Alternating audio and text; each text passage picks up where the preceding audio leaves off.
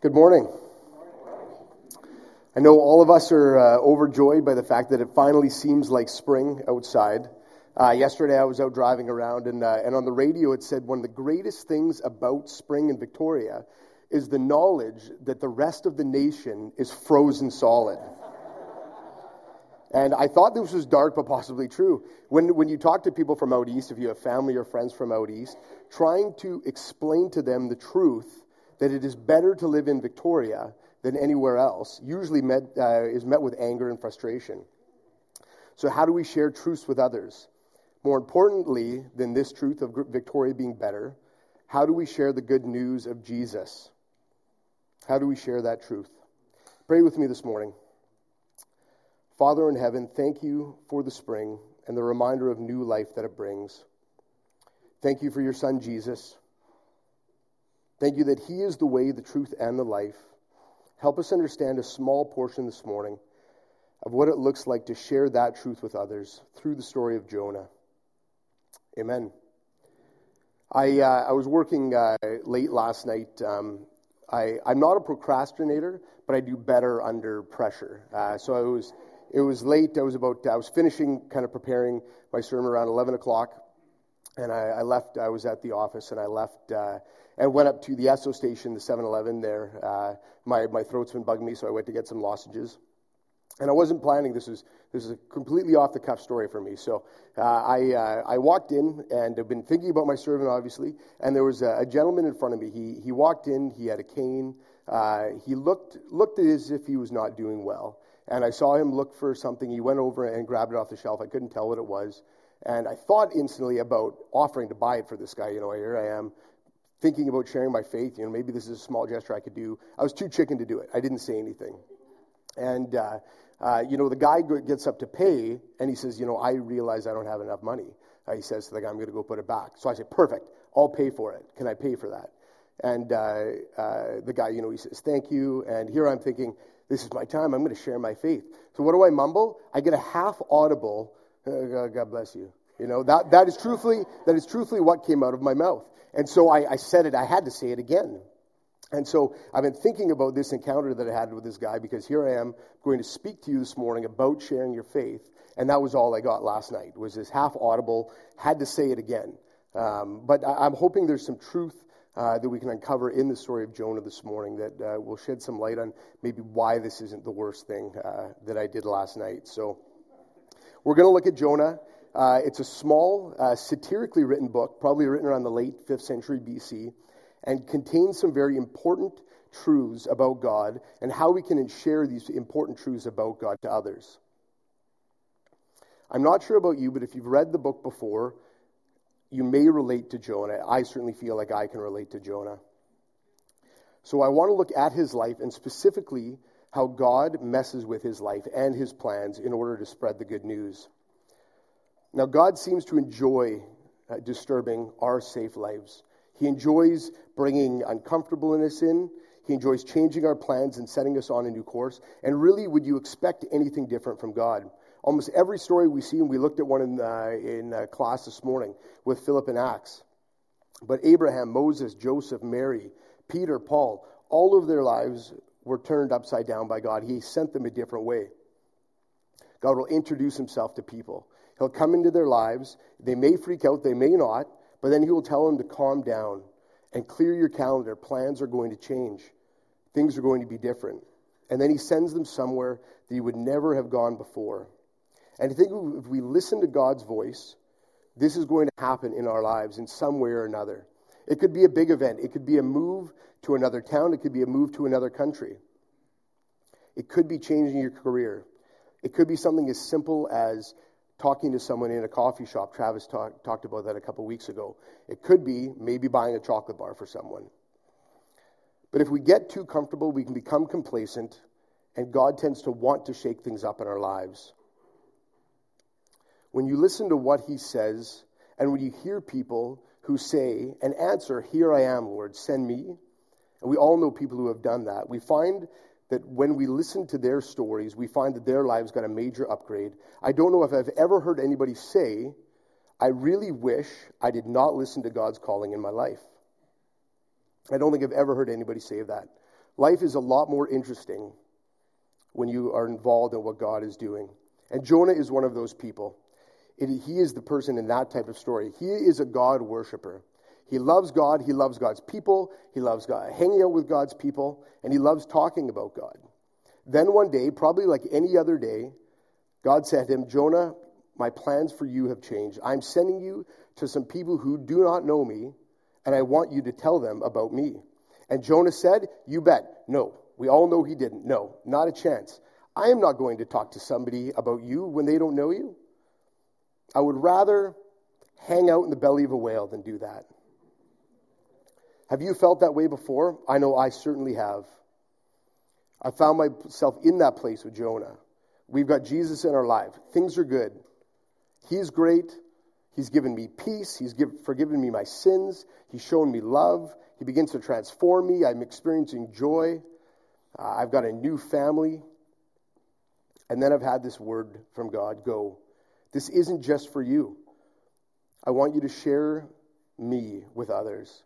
You've been made a disciple. Now go and make disciples. So, what is our response supposed to be? Is it like Jonah's? Am I supposed to make disciples? Nah, I would rather not. My friends, they like me. They like me. I like them. I don't want to rock the boat. I like my life. I don't want to disrupt it. Now, I think many Christians may feel this way, and many don't want to evangelize anyone, and for good reason.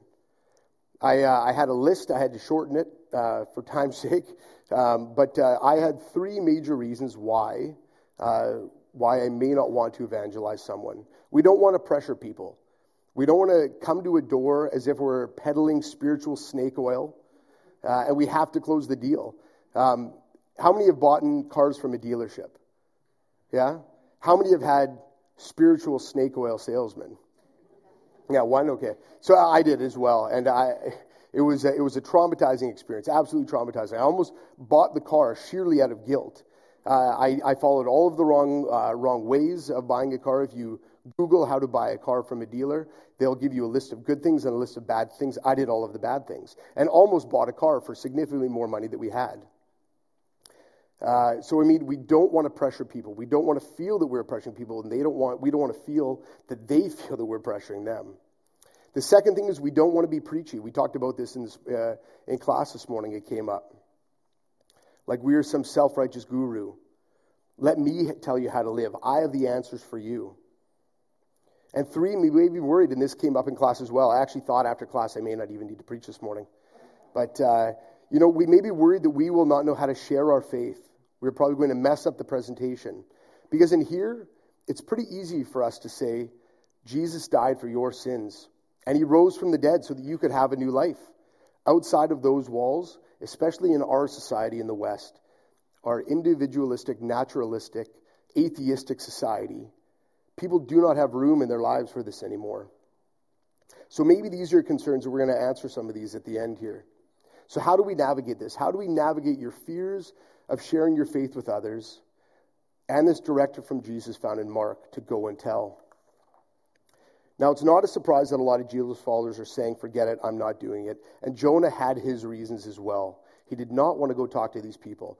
God told him to go to the Assyrians. And now, the Assyrians were the Nazis of the 7th century BC. They had a powerful empire.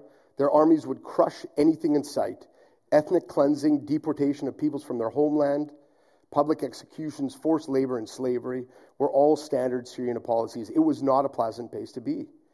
They were hated everywhere in the world. And Jonah didn't feel they were deserving of God's mercy. In his mind, they had no business hearing about God. Now, this is where I found I heavily related to Jonah. Ever since I was little, uh, and I think I've unfortunately given this to my son as well, but I have a very high sense of what I view is correct justice. Uh, Stacy would tell you that uh, in certain movies, I may let out an audible whoop or a fist pump when the hero vanquishes the villain. And I, I enjoy that feeling of justice being served on earth. And I enjoy that idea of, uh, of evil being crushed. And now, I know that that may not sound very Christian, but it's something that I wrestle with God with. So when we look at the story, this is kind of what's going on in Jonah's mind. So Jonah calls, or God calls Jonah, tells him to go to the Ninevites. He says no and runs the opposite direction. He boards a ship, which happens also to be going the other direction, with a bunch of sailors he's never met. But while he's on the ship, a vicious storm whips up. Now, the way this book is written, we're going to start sensing a smile starting to creep across God's face. Because even as Jonah tried to avoid God, God is going to use him as his messenger. God is going to introduce himself through Jonah to these sailors, people that did not know him. And Jonah didn't even realize this was going on. And in the end, it is going to be God that evangelizes Jonah himself. God is pursuing Jonah and changes his heart. And that is going to make Jonah look very differently as what it means to be God's messenger. So Jonah's on the boat with a crew of sailors and their captain. Their boat is being driven along by the wind. The rain is sideways. The waves are crashing over the side of the boat. So what do they do? They do everything they can to protect the boat. They start throwing everything off the ship. They're trying to lower the weight of the ship so it can rise above the, the water, to sit higher in the water in hopes that it won't drown. It's not working. The, sh- the ship is going to sink, and they know it. So what do they do? What everyone else would do. They would draw straws to see who is to blame. In chapter 7, it says, The sailors said to each other, Come, let us cast lots to find out who is responsible for the calamity. So it's self evident this is what you do. When you're caught in a bad storm, especially one of this bad, the mortals on the ship, or one of them, has done something wrong, and you need to find out who it is. Now, God's grin starts to get a bit bigger. One by one, the sailors pull the straws, everyone standing around, and I can picture Jonah. Jonah was probably trying to hide behind the crates, but now there were no crates to hide behind. And sure enough, someone comes to the straws to him. He pulls that short straw. Jonah knew it was coming all along. They asked him, Tell us who is responsible for making all this trouble for us? What kind of work do you do? Where do you come from? What is your country? From what people are you from? These guys wanted to know everything about Jonah, and now it's almost like God is setting up an introduction for himself here. He's not going to introduce himself to these sailors through a canned theological presentation. Jonah didn't pull a tract out of his back pocket and start reciting a memorized speech. God, who's going to use Jonah's own story to show these sailors who he is. So, what does Jonah say? I am a Hebrew. I am a worshiper of the Lord, the God of heaven, who made the sea and the land. Now, what Jonah says is true, but this is not his planned conversion speech. We already know that Jonah uh, doesn't see himself as an evangelist. His purpose on the boat was not to convert anyone, he was trying to flee from this. He hasn't been rehearsing all the things he was going to say to sailors who didn't know him. This is just Jonah being Jonah. He's being honest with who he is. They asked them to tell him about himself, so he's telling them. Jonah might be running away from God, but if there is anything he's good at, it's being honest about who he is. And he is a worshiper of the Lord. It defines his life. God is at the center of his values. It's his calling. And he doesn't hide it. He doesn't include just the non spiritual parts, which is what I would tend to do. When someone asks me who I am, I typically say, My name's Scott. You know, I work for Don Man Excavating. You know, that's, that's about the, the extent of it. Jonah doesn't say that. He doesn't say, Well, I'm from Israel. I do work with people. I eat falafels and cut it at that. No, he says, I am from Israel, I am a Hebrew, and I worship the Lord, the maker of the land and sea. Now, we don't know who these sailors believe controlled the sea. We are told that they have gods just like anyone else, they have things that they worship, and they've got their own thoughts on how the world's run. But Jonah tells them, The Lord, who I worship, is the maker of the sea, and he controls it. And he has been honest with them the whole time. He's already told them that he was running away. And all of a sudden, the storm starts to make sense to these guys. And they ask, like anyone else, What did you do? And how can we make this stop? And the story picks up in verse 10 and says, Pick me up and throw me into the sea, he replied, and it will become calm. I know that it is my fault that this great storm has come upon you. Now, Jonah does not mince words here. He is completely honest with himself and with these sailors. He knows that their life is in danger because of him and that he is a sinner and has sinned against God. He is not pretending that he has it all together. He is even willing to go so far as to die so that these sailors don't go down with him. So, despite Jonah, despite Jonah running away from God, willfully disobeying him, God is making his character shine through Jonah. However coincidental its cause, Jonah has created a real relationship with these people, a real, honest relationship. And that is all Jesus needs to reach people. Just a real relationship with people that don't know him, and Jesus will shine through. Honesty is so powerful in relationships. One of the greatest examples in my life uh, of an honest relationship, I wish I could say it was me being honest with someone else, but it was actually someone being honest with me. I took a, a third year uh, biostatistical course uh, when I was at university and uh, wound up meeting a, a, young sister of a guy that I went to high school with. And she introduced me to her friend, and unfortunately, I can't remember his name. Uh, to my discredit, on appearance alone, I did not like this guy.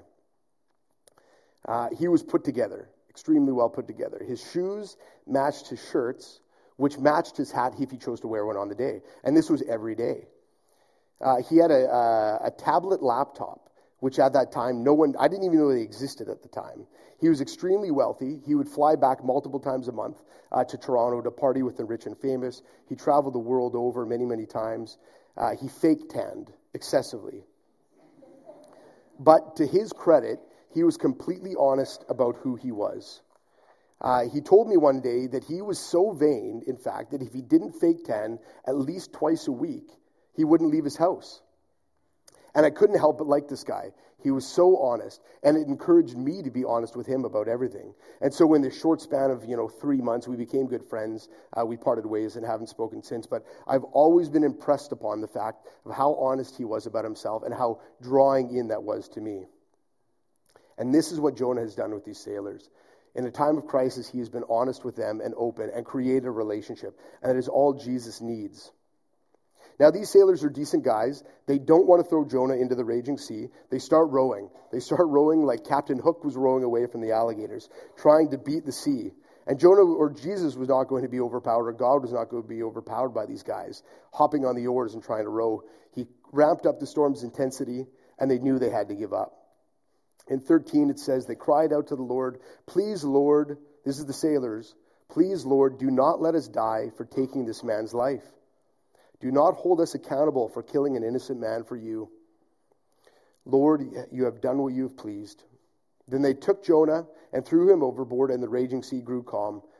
At this, the men greatly feared the Lord, and they offered a sacrifice to the Lord and made vows to him. So we'd think that Jonah's method would not have worked. The way in which he was approaching, uh, revealing God to people would have not have worked. His life is not a model life for everyone to see. He's openly honest about running away from God. He hasn't sought out these sailors. He hasn't studied them. He hasn't known everything about them so that he could communicate better with them. He hasn't started off with a soft approach. You know, come in, ask them how the weather is, ask them what their boat is like. And then as they grew trust, you know, he didn't uh, then all of a sudden drop the spiritual bombs on them.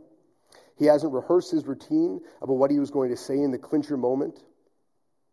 But none of that seems to get into God's way. God is able to make himself known to these sailors. There was a relationship with, between Jonah and the sailors. Jonah's honesty allowed God to work its way into their lives.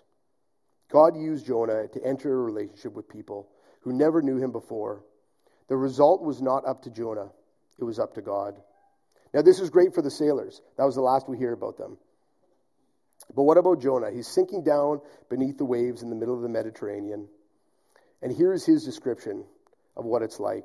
And it sounded to me like something out of The Lord of the Rings. The engulfing waters threatened me, the deep waters surrounded me. Seaweed was wrapped around my head. To the roots of the mountains I sank down.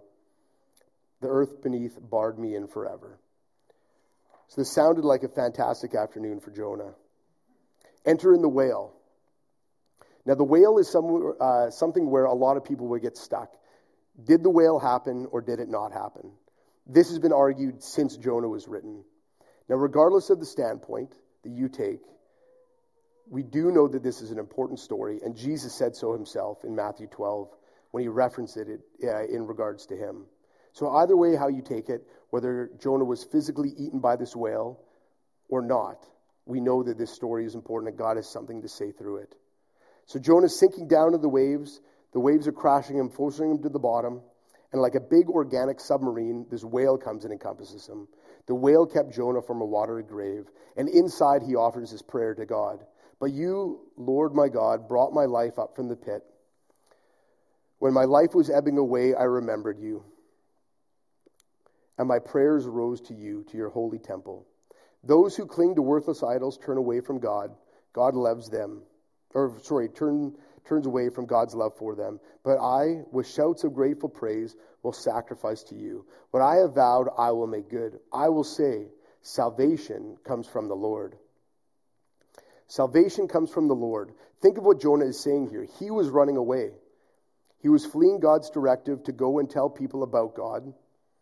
He didn't want to tell the Assyrians. He felt they were undeserving. He did not want to give them the word of God's mercy for them. He didn't want them to be saved because he felt they weren't deserving of God's grace. And they weren't. They were not deserving of God's grace. That is what grace is mercy to undeserving people. Grace isn't when God figures you have, uh, you're a decent enough person that he's willing to be your friend. That is more like merit. Grace isn't when you screw up a little bit but God's still waiting to hang out with you. That's kindness or sympathy. Grace is when those words do not apply to you any longer. Grace is when you've done enough harm to other people that you deserve only justice and punishment and rejection from God. But God says, I know it's against the rules. I know it's against your rules. But I want to know you anyway. I want to enter into relationship with you. Grace is what you don't deserve and what you shouldn't get, but God gives it to you anyways. Grace is what God gave to the Israelites, to Jonah's own people when God called them to be his own. They weren't deserving of a friendship with God, but God pursued them anyways. And Jonah forgot that. He forgot that he only knew God because of God's grace in his life. And God had to remind him of that with the storm and the whale. Jonah didn't deserve to be saved from the crushing ocean depths, but God saved him anyways. And Jonah says salvation belongs to the Lord. In other words, it is up to God who he gives grace to. It is up to God if he wants to have mercy on people who don't deserve it, including the loathsome Assyrians, including me. God can show mercy to them if he wants. He doesn't have to operate according to my rules. After experiencing the good news himself, Jonah was now ready to go, to go share the news with the Assyrians. Jonah's objections to sharing the good news were removed by experiencing God's grace. I don't want to share about God's grace to undeserving people. Well, I'm undeserving, and I need God's grace. Like Jonah, we don't want to share the gospel because we've forgotten the gospel, and we need to be reminded of the good news. So, we talked briefly about the three objections that we may have. We don't want to pressure people. Why do we feel we have to pressure people? Because we feel like it is up to us. It is not up to us, it is up to God. We couldn't do that. We cannot change the hearts. That is God's business. We don't have to pressure people because it, it is in His hands. It is up to God to pursue their hearts, and it's up to the Holy Spirit to seal the deal, just like He did with you and I. We don't have to pressure anyone. It is God that is pursuing.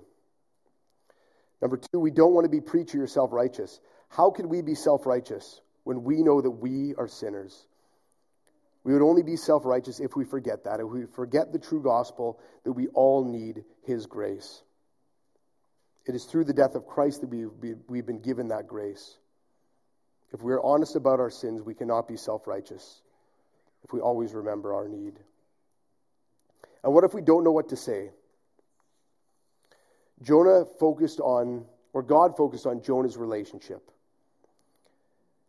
How has Jesus changed our life? How has Jesus changed your life? How has Jesus made your life better? How has Jesus helped you and given you hope where you had none? How has Jesus freed you to be the person that God made you to be? How has Jesus freed you from the need to be someone else? Any of these questions God can use to share that faith with others.